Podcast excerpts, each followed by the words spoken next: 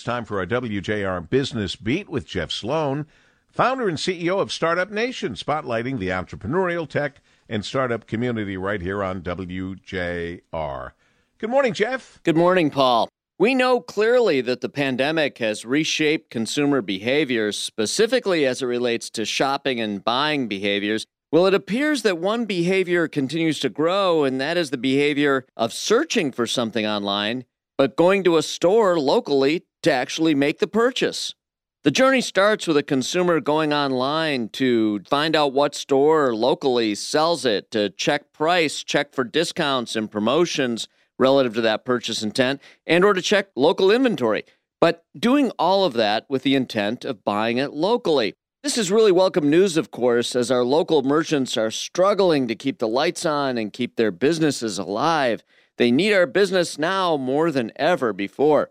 And it seems like early indications are that we want to give it to them. Google reports that while buying online is certainly still strong, data shows that there is a real intent to shop at a local brick and mortar store or dine at a local restaurant.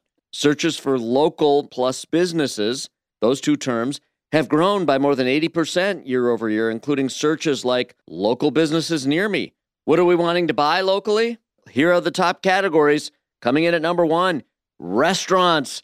Number four, gas, then food, and food near me, according to Google data just released. So the bottom line? Well, maybe there's hope for our local merchants and local restaurants that we love so much as a cherished part of our lifestyles. So go online to research, find, and discover, but make your purchases at a local merchant or a local restaurant. As these establishments begin to reopen, and we begin to return to some welcome level of normalcy. I'm Jeff Sloan, founder and CEO of StartupNation.com, and that's today's business beat on the great voice of the Great Lakes, WJR. This segment brought to you by Dell Technologies.